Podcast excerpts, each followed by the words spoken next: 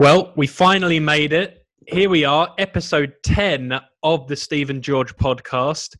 Uh, the boys are, well, not quite reunited yet, but I am back from LA. I'm in the UK. George is broadcasting from Oxford. And today we are going to talk about books because we've kind of slipped a lot of book references in throughout the podcast so far, but we haven't done an episode just on books. And this one is going to be about non-fiction books, non-fiction books specifically that have changed our outlook or perspective. Um, now, obviously, George, you read predominantly fiction. I probably strike a mm, kind of 60 40 balance 60 towards fiction, 40 non-fiction. Uh, but you've kind of you've kind of wet your whistle a lot more in recent years into non-fiction, I'd say um, and become about as voracious of that as you become with fiction. So I think we should have a good haul to talk about today and a good range because we read different stuff.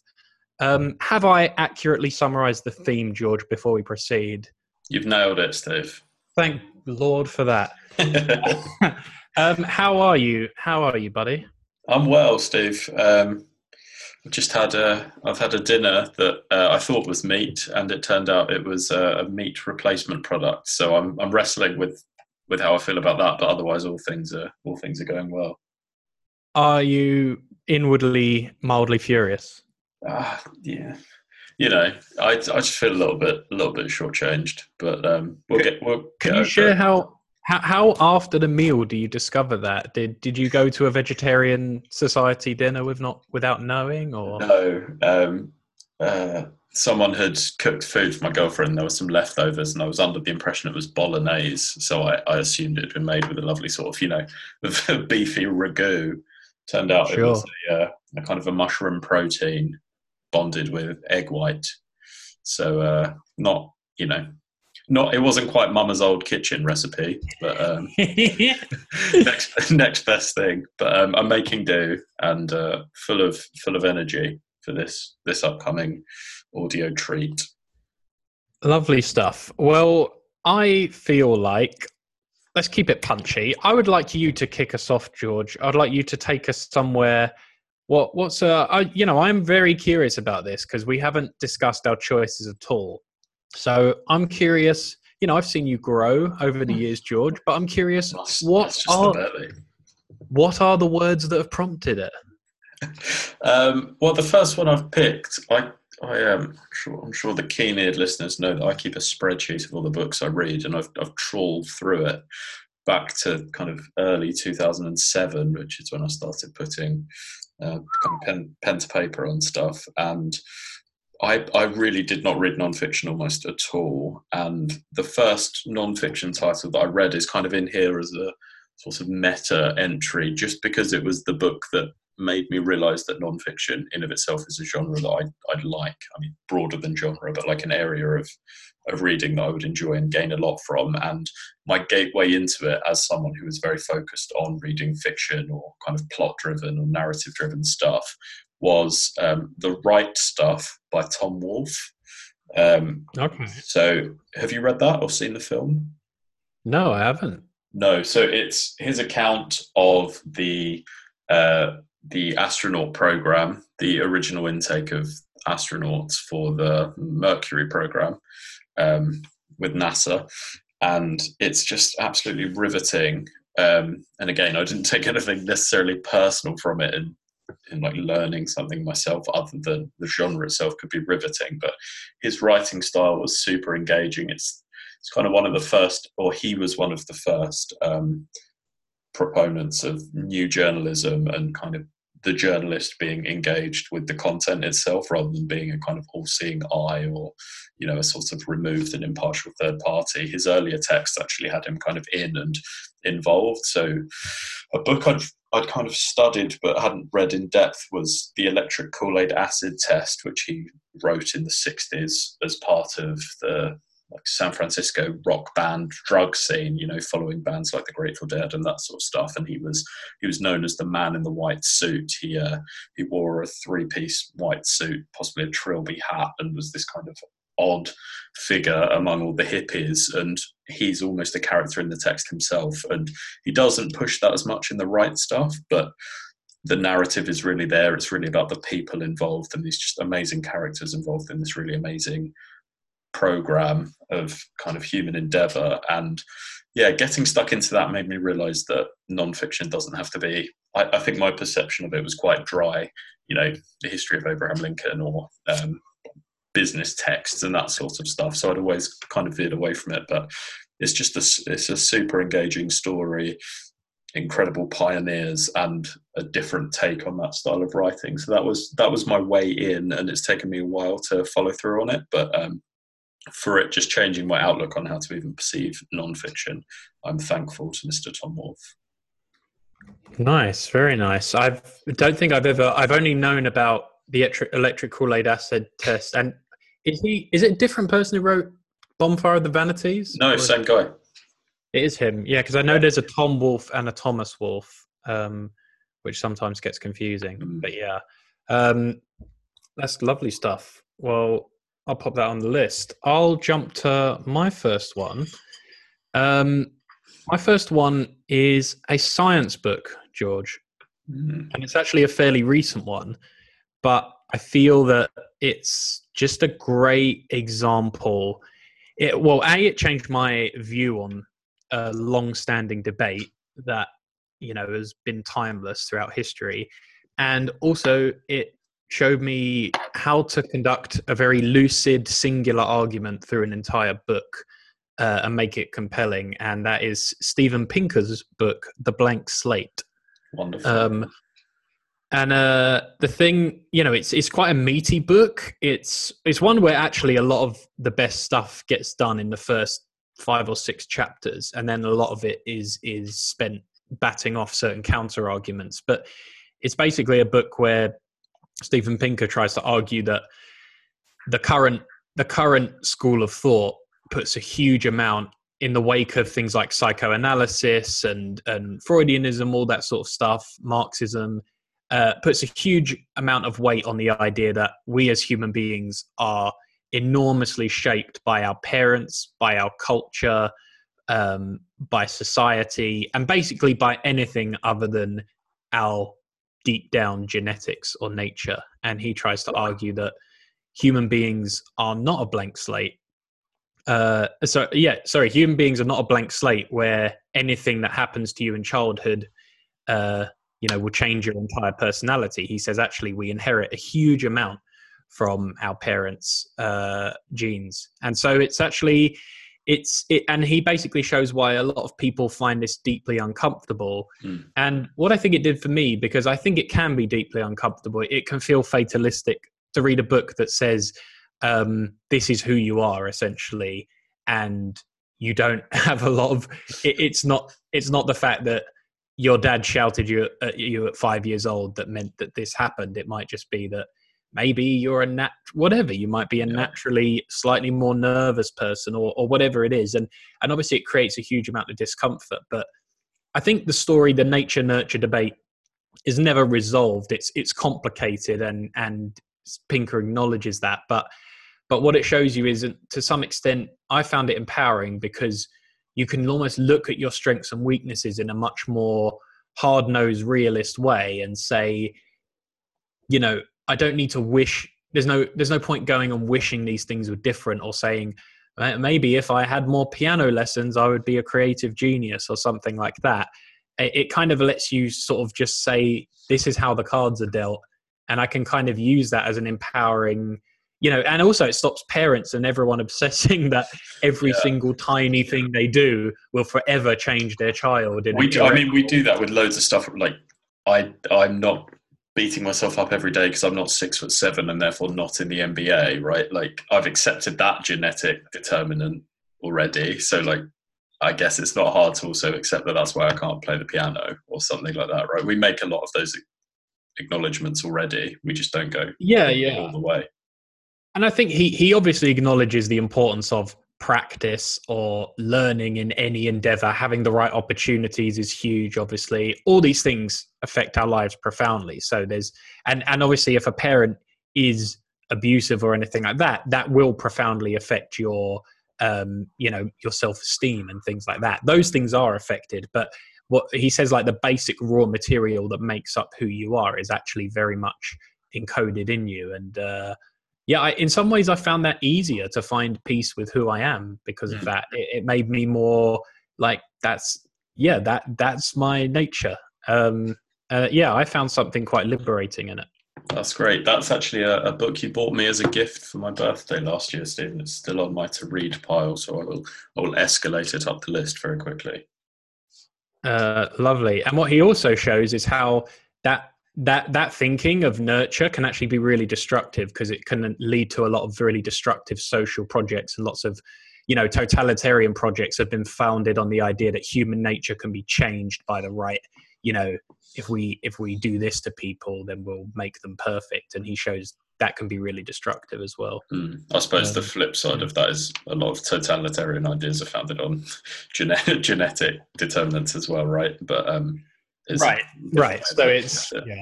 yeah yeah that's that's fair it might not be totally free of danger but yeah it's interesting yeah, nice one. I will definitely engage with that. It's it's cool that you can actually say that it's changed your outlook. Though, like having having that takeaway is is really amazing. yeah yeah Um, um I'll- shoot me another mate I'll fire back at you. Fire one back at you. Um, a science book, Steve. Um, my non-fiction reading tends to, I guess, the strongest thread that runs through it is probably science and medical. Um, if if I could pigeonhole hold them down a little bit, and the one of the first science books that changed my, I guess, outlook and also personal acknowledgement that my engagement with science when we were at school was so I don't know, I didn't put the effort in and wish I did in hindsight. So I've been trying to kind of teach myself or at least learn the things I should know already. And the one yeah that, you and me both yeah, and the one that I kind of engaged with first and really liked and got a lot from was Six Easy Pieces by Richard Feynman. Um, oh yeah I guess because he's renowned for being one of the great teachers, and I've found the way he approaches how he explains his lessons really useful. Um, it kind of consolidated my interest in, yeah, more of a an understanding of the scientific world around us rather than just sort of ignoring everything going on.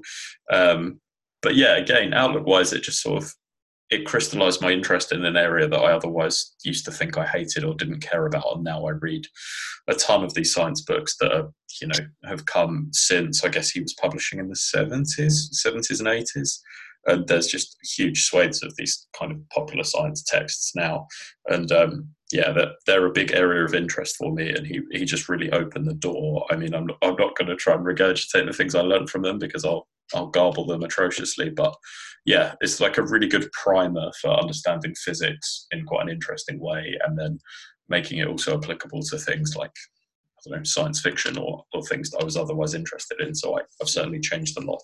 My outlook has changed a lot as a result of reading that. Yeah, I love that. Um, I love anything by Richard Feynman, and uh, yeah, I agree with you. I think I think people can be scared off by anything that's physics because it because every physics book, if you're not a physicist, very much stretches your intellectual comfort zone, and and you can feel like you're really working hard to keep up. But I found that even if you miss a certain percentage of it, you're you're always with every extra science book, you're taking in like another you know you're taking in another 5% to your knowledge and and eventually you start to understand at least the things that matter in these big um, seismic shifts in science whether it's relativity or quantum mechanics and you you might not get all the intricacies but you get why this is important and Yeah. what it means. Um, so yeah uh, that's a great way to start. Um, i'm going to jump to um, a book very very simple book. I've recommended it on this before i believe and i've recommended it to many many people because it, it's just i've i've found it endlessly useful uh, it's kind of book you keep picking up you can you can keep picking up at any point and flip to any point and get some instant well essentially motivation or inspiration uh, and it is Steven Pressfield's the war of art um, I don't think you have mentioned that. Maybe uh, I feel like I've maybe I've very briefly mentioned it, but Maybe it's, I um, off. it's a short book. It's made up of very extremely short chapters of a couple of pages each, and essentially the entire book is um, a kick in the bum, basically. If you if you need to win an inner creative battle with yourself, as in you just have some elephant piece of work that is bugging you and you find yourself putting it off or procrastinating or feeling stuck and and what it what was really revelatory about it for me is the style is great. It's really cleanly written prose. Each one almost tells you know different approaches different stories but all of it is just linked around the same thing which is there is this thing called the resistance that is constantly telling you to not not do something and is constantly telling you if it's risky if it if it feels like putting yourself out there whatever it is there's there's a constant inner resistance and you're you you even even the best artist will struggle with the resistance every single day. And what, is that resistance in the creative process or just like introducing yourself to someone in a busy room? What's he talking about specifically? Well he he he links it to many different projects or things you can try and take on. Um you know you could take this on to like if you were dating and meeting people um the resistance tells you not to go and start a conversation. Right. You know the resistance tells you when you sit down at your desk you don't have in it 500 words in you today. And what it what it taught me is that that feeling is not a sign for you to stop which i think a lot of people take it as is is that, that basically there's there's a, a myth of inspiration is that i'm going to get inspiration if i wait long enough. And this basically says no that this is the job of inspiration is your battle with that feeling and the more times you overcome that feeling the more work you'll produce the more great things you'll produce but you will just because you beat that feeling yesterday, it will come back again today. And it's right. a kind of sobering thought of like you won't you won't get some point where you suddenly feel perfectly inspired all the time. You'll have to fight the part of you that tells you not to do it all the time. And it's uh yeah, it's kind of an impetus to be brave, to be bolder, to just get the thing done instead of thinking about perfection. And uh I found it my most useful tool in going back and confronting that with any big piece of work. That's really cool. Uh, what um, what stage did you read that at? Did you read that while you were doing your DPhil? I read that during my doctorate. Yeah, um, yeah, and it's always been a thing when I've been. I tried for years to write short stories. I would kind of psych myself out eventually by just talking myself out of it in the middle of one or, or abandoning it, and it it taught me to confront and finish things essentially, which I think is just a big secret to achieving anything really. That's great. Uh, yeah. Really good. Um, well, we're just we're powering through, Steve. I like this. This is this is just purely efficient podcasting. Um, I will continue with that one that's kind of in the likeness of the the one I mentioned previously. So yeah, the non-fiction I read is primarily science and or health and medicine and this one is a book i read for about three or four years ago and maybe the most kind of human on a human level impactful to me. It's called do no harm and it's by henry marsh. And he is a a neurosurgeon um, who is now, I suppose, retired now, and he wrote it as he was coming to the very end of his career. And it's kind of the personal reflections of a man coming to the end of their kind of meaningful working life, but also uh, having dealt with the kind of battle of humanity that people with sort of brain diseases and issues of the mind have had, and it's just incredibly powerful. Um, oh, excuse me.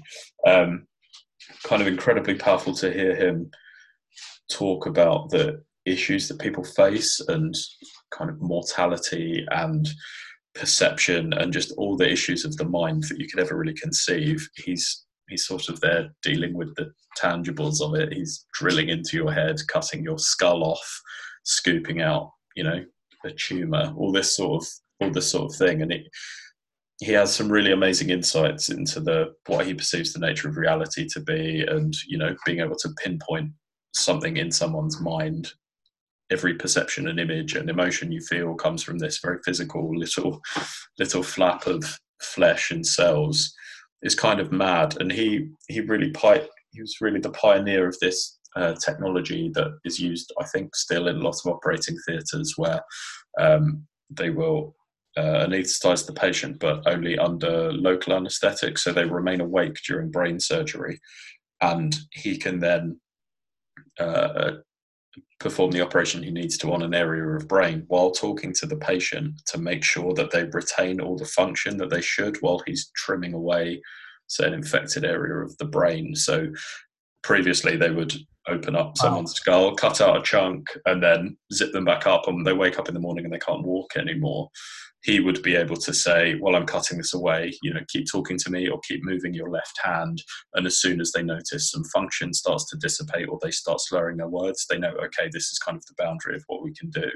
And I had this really like profound reaction to reading that and just knowing that you are such a product of the kind of, yeah, that sort of physical ball of electricity in your head and how easily affected it could be. Just the slightest thing can entirely change someone's personality, or you know all that kind of stuff. And just the work he, he does, or anyone in that space does, and the nurses and the whole team. It's uh, I've said this to you before when you ask, like, oh, if you could go back and do any career. I always say to myself, medicine, because I find it really, just really fascinating and really impactful, and the yeah, the level of change to people's lives they can make. I don't know if actually practically I would enjoy it or would be able to do it, but um, I've always had that thought in the back of my mind. And yeah, hearing kind of experts in pioneering areas of that field, which is so related to what makes us human, yeah, it's fascinating for sure. And is does it have a central like thesis that it's trying to push in a book, or a, or is it more just a exploration of it's kind of recollections of what what has happened through his life and i guess it's called do no harm and is you know his whole mo is trying to save people from these kind of catastrophic issues that they're facing but the slightest mistake could completely alter someone's personality or just kill them or leave them paralyzed and it's like wrestling with that and going another great thread that runs through it, I think, is the kind of the ego of the surgeon. He's he's a super interesting guy. I, I find him fascinating. He was he was up at Oxford, read PPE as an undergraduate, and then moved across to medicine a little bit later in life. And there's certainly that surgeon's arrogance, the kind of bluster and confidence of I can do anything, and slightly like the God complex kind of petering through. And then there'll be that kind of hubristic moment where he thinks, oh yeah, I can do, I can save this person, and then someone drops a scalpel during the surgery and they're left in a wheelchair for the rest of their life. And just that fine balance of of how humanity is kind of super fragile. Um, yeah, yeah, I, found, yeah. Found it really powerful. He's written a certainly a second book, possibly even a third since as well. Um, which the second one's called Admissions, which is a, another collection of anecdotes about his kind of time in medicine. He did a lot of work in the Ukraine and in uh, Tibet or Nepal, kind of in areas with very limited resources. And there's some really interesting insights as to how those countries are like dramatically underfunded. So it's just a real eye opener as to the kind of stuff going on in in that world. Um, and he also, for for the literary fans out there, he's not a friend, but someone who's had a lot of interactions with Karl Ove Knausgaard, the Norwegian writer who writes a lot about what it means to be a human and who we are and the kind of I guess like more emotive side of that. And there were a couple of documentaries on the BBC in the UK a couple of years ago where the two of them got together and approached like issues of humanity and who we are and memory and all those things, but from a surgeon's point of view, kind of with his hands dirty, and the the writer and the kind of thinker's point of view. Um, and there was some really interesting overlap. So if you can find that as well, kind of Google both their names, and you can find some good stuff. Nice, lovely stuff. Um, all right, I'm going to jump to a different field, um, taking us to the art of making predictions. Mm. Um, so, this is a book that has, I'd say, actually profoundly in the last few years affected the way I think about the world. Um, and partly certain things I do in my job, actually. Um, and is this, the, is this the horoscopes book? yeah, I'm really, really getting into astrology right now. Um, at uh, no, it's um, it's a book Super Forecasting by Philip Tetlock, which I know you're also a fan of, George. Absolutely. Um, just a little backstage news, George may have been considering this book uh, in his list, um, but it was the only one he told me he was uh, considering. We thought we wouldn't double up. It's been bumped. Um, it's been bumped. Um, so um, this book, Super Forecasting, is basically about what the limitations of being human and why we all think we are much better at predicting what's going to happen than we are. And but the very interesting revelation that you can actually improve on prediction if you can understand certain biases and and some people are limited in being able to do this and there's a group of people they found called super forecasters basically who they found were inordinately good at predicting. And it wasn't just a matter of luck. They they got them to predict hundreds of things. And um, they looked at certain commonalities in the way they reasoned the way they thought how they approached data and conflicting views. And they they found certain things in common uh, that they have. And uh, just this book was just eye opening to me in terms of the things that the things that we do for, for, for one thing overconfidence and our bias is when we get things right to assume that it's because we're brilliant. And when we get things wrong we immediately quickly rationalize them. And one thing about super forecasters is they're extremely sober about when they're right and they're wrong. And they're also uh, you know until the very end they're open to completely contradictory evidence that changes their mind and that sounds obvious. And yet, if you observe in your everyday life how people behave when they try to predict what's going to happen in the election, they'll inordinately favor their own candidate. Um, when things don't go the way they said, they'll have some excuse. They won't change their forecast based on anything that happens. So if they if they think, you know, candidate X is definitely going to win, you the question that Tetlock says to ask yourself is, what piece of evidence would you have to see to make you change your mind? Mm. Um, and if it was about a prediction on whatever, whether a meteor is going to hit the Earth, climate change, whatever it is, it's what what piece of contradictory evidence would actually make you change your mind about this issue? And and for many people, there's nearly nothing that can change their mind once they fix themselves on a certain view because we have certain biases to stay with what we have um, and to avoid loss and all these kind of things. Um, and uh, yeah, just just understanding that that you know you've got to welcome the con- the completely contradictory evidence and changing your mind is not a weakness. It can actually lead to some of your best results. You know, and if it's something like investment, people can get because they fix themselves on a company and convince themselves the story, we, we basically make up a story. Once we've made the decision, we then make up a story as to why it's a brilliant decision. And we'll go, well, this must be a brilliant company. I've invested in it and they're going to grow for years and years and they're, they're, they're in a brilliant industry and whatever. And we're not actually looking for things to disconfirm that, but really we should treat every new piece of evidence as a potential reason to say, you know what, maybe I should sell everything now because actually I've I've got this completely wrong and this this company's way worse than I thought it is and they've got tons of problems and management issues and blah blah blah. Um, so yeah, that that's a lot to take in, but it's yeah, it's just mastering our biases, and I think there's nothing more important than seeing how bad we are at processing conflicting information and just having a lot more humility because I think because we're good at one part of life, we tend to assume that that transfers to another. Yeah. You know? um, and one thing you need to make good predictions is, you know, you need to actually be able to see the results of your predictions, assess them, and get very quick feedback.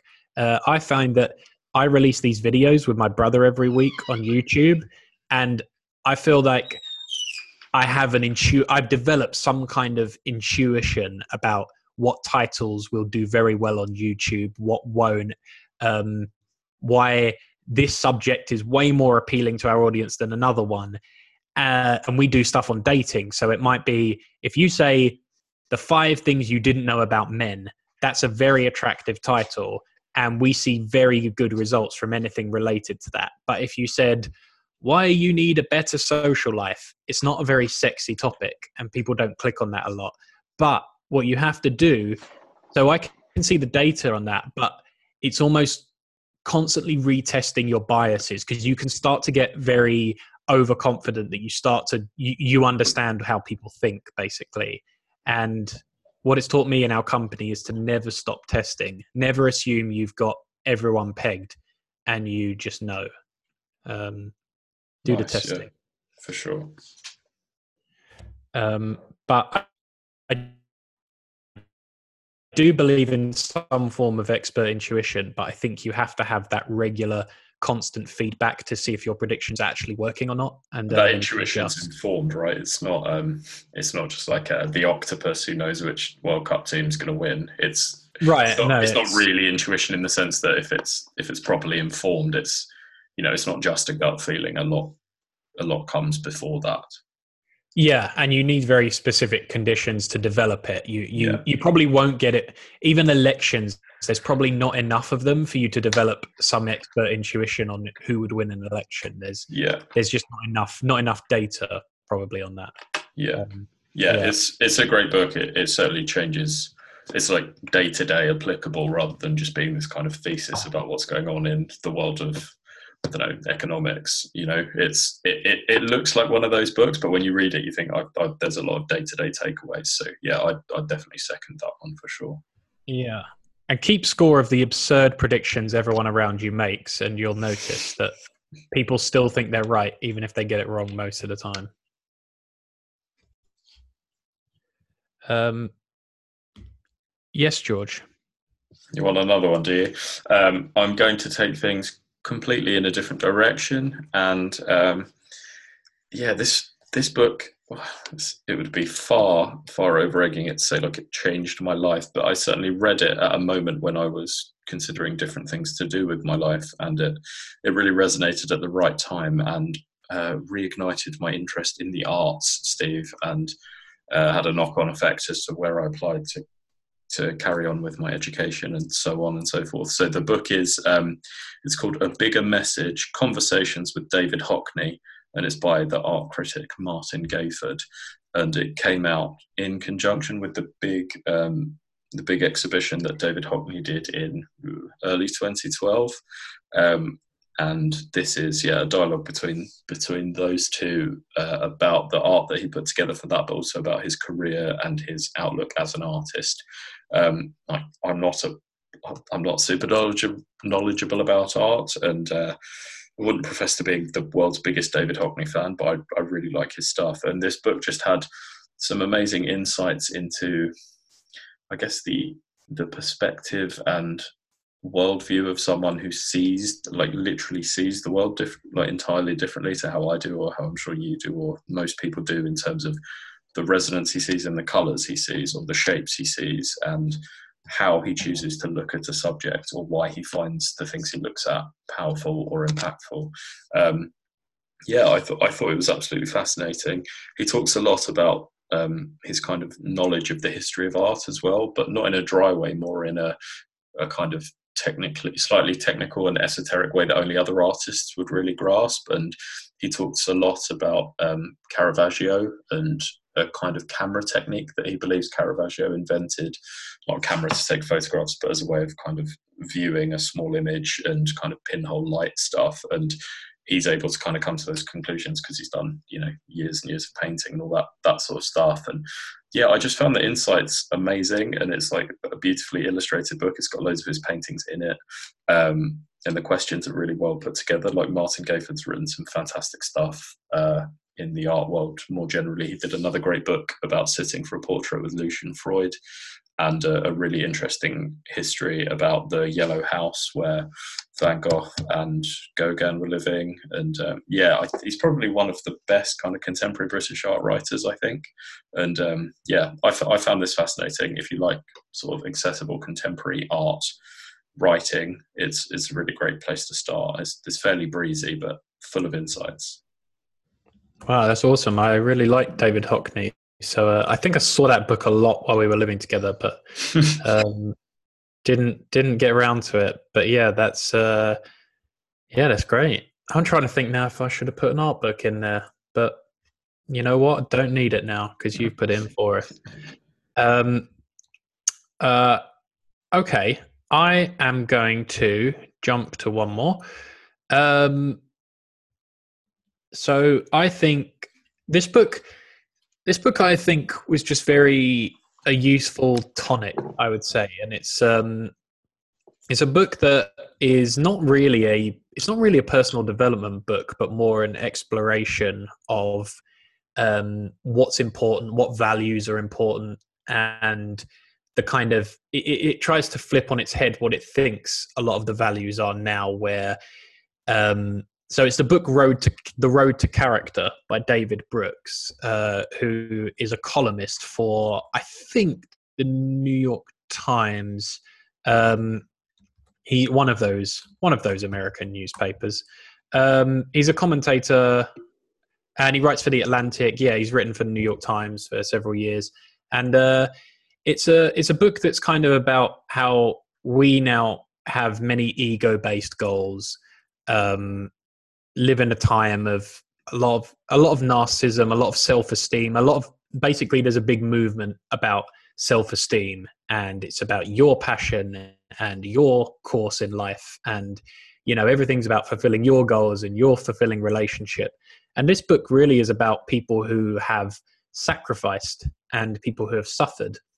Um, people you would know uh, there's there's certain you know famous activists like uh, people like martin luther king but there's also people like um, who struggled with their own personal um, obstacles, like Dr. Samuel Johnson, uh, the novelist George Eliot, and how she came to writing very late and was encouraged by her husband. And she, but um, George Eliot. Yeah, I'm, I'm being yeah, putting a little putting a little gag in there. Yeah, um, yeah spoiler alert: George Eliot is not a man. Um, but uh, yeah, it goes to this very sort of disparate array of characters, but it, it looks at and it just looks at different facets of you know some of them had inner demons they struggled with. Some of them went through great suffering to achieve what they did. And um, you know he compares samuel johnson and montaigne and how they were different characters who had different struggles uh, to produce their work. And and and it's basically yeah it's looking at the value of unpopular virtues like self-sacrifice humility um, going through difficult things, suffering, what you might give to other people, uh, all those things. But I found it just, it's actually very, um, it doesn't go through any cliche of self-development really it's like it's like if you want to actually round your character i think he calls them develop your eulogy virtues as opposed to your you know whatever achievement based virtues. It's like what would you want people to say about you basically after you are gone? That's a it's a kind of test of like how would you want to be thought of by others? And uh, he says that these virtues are much more difficult to cultivate and take a lot of time and a lot of energy and they're not as immediately rewarding but they're very enriching. So i found it useful for thinking about when you're going through struggles and difficult things and you think this isn't the you know this isn't the fun or exciting or this isn't the great success I wanted or whatever it is. And it's actually a way of saying there are other things that matter essentially. Mm. Um, yeah, I, I, found it powerful for that, uh, for discussing that. Very good, very nice. It, uh, not one to read if you've just read, say, Atlas Shrugged or something like that. But um... Yeah, I mean it's it's probably a slightly different angle on personal development than Ayn Rand. Um, sure. But yeah, yeah, it's like it's a lot about more about self mastery. I'd say about like looking at your your flaws and things and devoting yourself to something bigger. I guess. Nice. Um, well, I've I've got one more, Steve, to round things off. Uh, a book. Yeah, that, round it off. Let's do it. It's a book that you've also read. Uh, it was recommended to me by my brother. Uh, it's called Prisoners of Geography by Tim Marshall. Um, and it's like, I guess, a kind of, it's like entry level geopolitics. If you don't have any knowledge of geopolitics, which I certainly do not, um, it's just a, a really kind of engaging and well constructed take on the state of global affairs based on the geography of the different regions and how where a river is or the swampy nature of a certain country will affect things that we don't really take into consideration when we sort of armchair analyze the state of the world. You know, um, oh, that country should be doing this. Well, it can't actually because it doesn't have the infrastructure or um, yeah, those sorts of things. Um, I thought it was fascinating, really well put together. Um, didn't seem to have any particular bias or slant other than his own kind of personal prism, but nothing nothing that kind of affects how you can perceive what he's saying. And it had kind of a future forecast on certain issues. Um, yeah, it's it's really changed how I consider international affairs and yeah, how the world's kind of come about. Really, um, yeah, super super useful, super interesting. You could read it very quickly. It's um, it's broken into about ten very accessible chapters, and uh, yeah, he's a he's a great a great kind of popular, not really, yeah, sort of popular world affairs writer, I would say, and I thoroughly recommend it. Uh, I absolutely concur.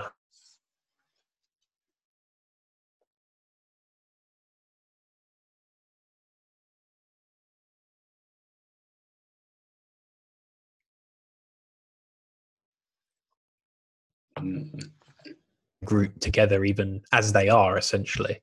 Um, why are the continents the continents and whatever. Um, so yeah uh, i love that.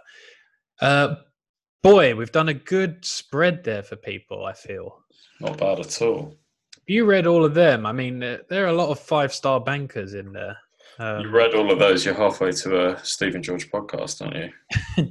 You are well on your way of putting us out of business. Um, yeah, so we hope you've enjoyed this little romp through some of our best nonfiction reads. Um, we've got plenty more book stuff to come. Uh, I know there's a lot of things we'll be itching to talk about, and maybe do a fiction one soon where we can get our teeth into something there. Um, yeah, and uh, I just want to say thank you for being with us for 10 episodes, uh, for listening so far. We've uh, got off the ground now and, and seem to have some regulars who seem to follow and listen and check in with us and we really appreciate it. And uh, you can find us on all the channels uh, itunes soundcloud stitcher uh, spotify uh, so whichever one you love the most find us there. Then pick another one and find us there as well. Um, let's, let's skew these numbers with some double listens Is there anything you want to say, George, before our sign off? No, that's me done. I'm burnt out. All right, we've cooked our goose. Uh, thanks for listening, guys, and we will be back very soon. Absolute pleasure. Thank you very much. Ta-da.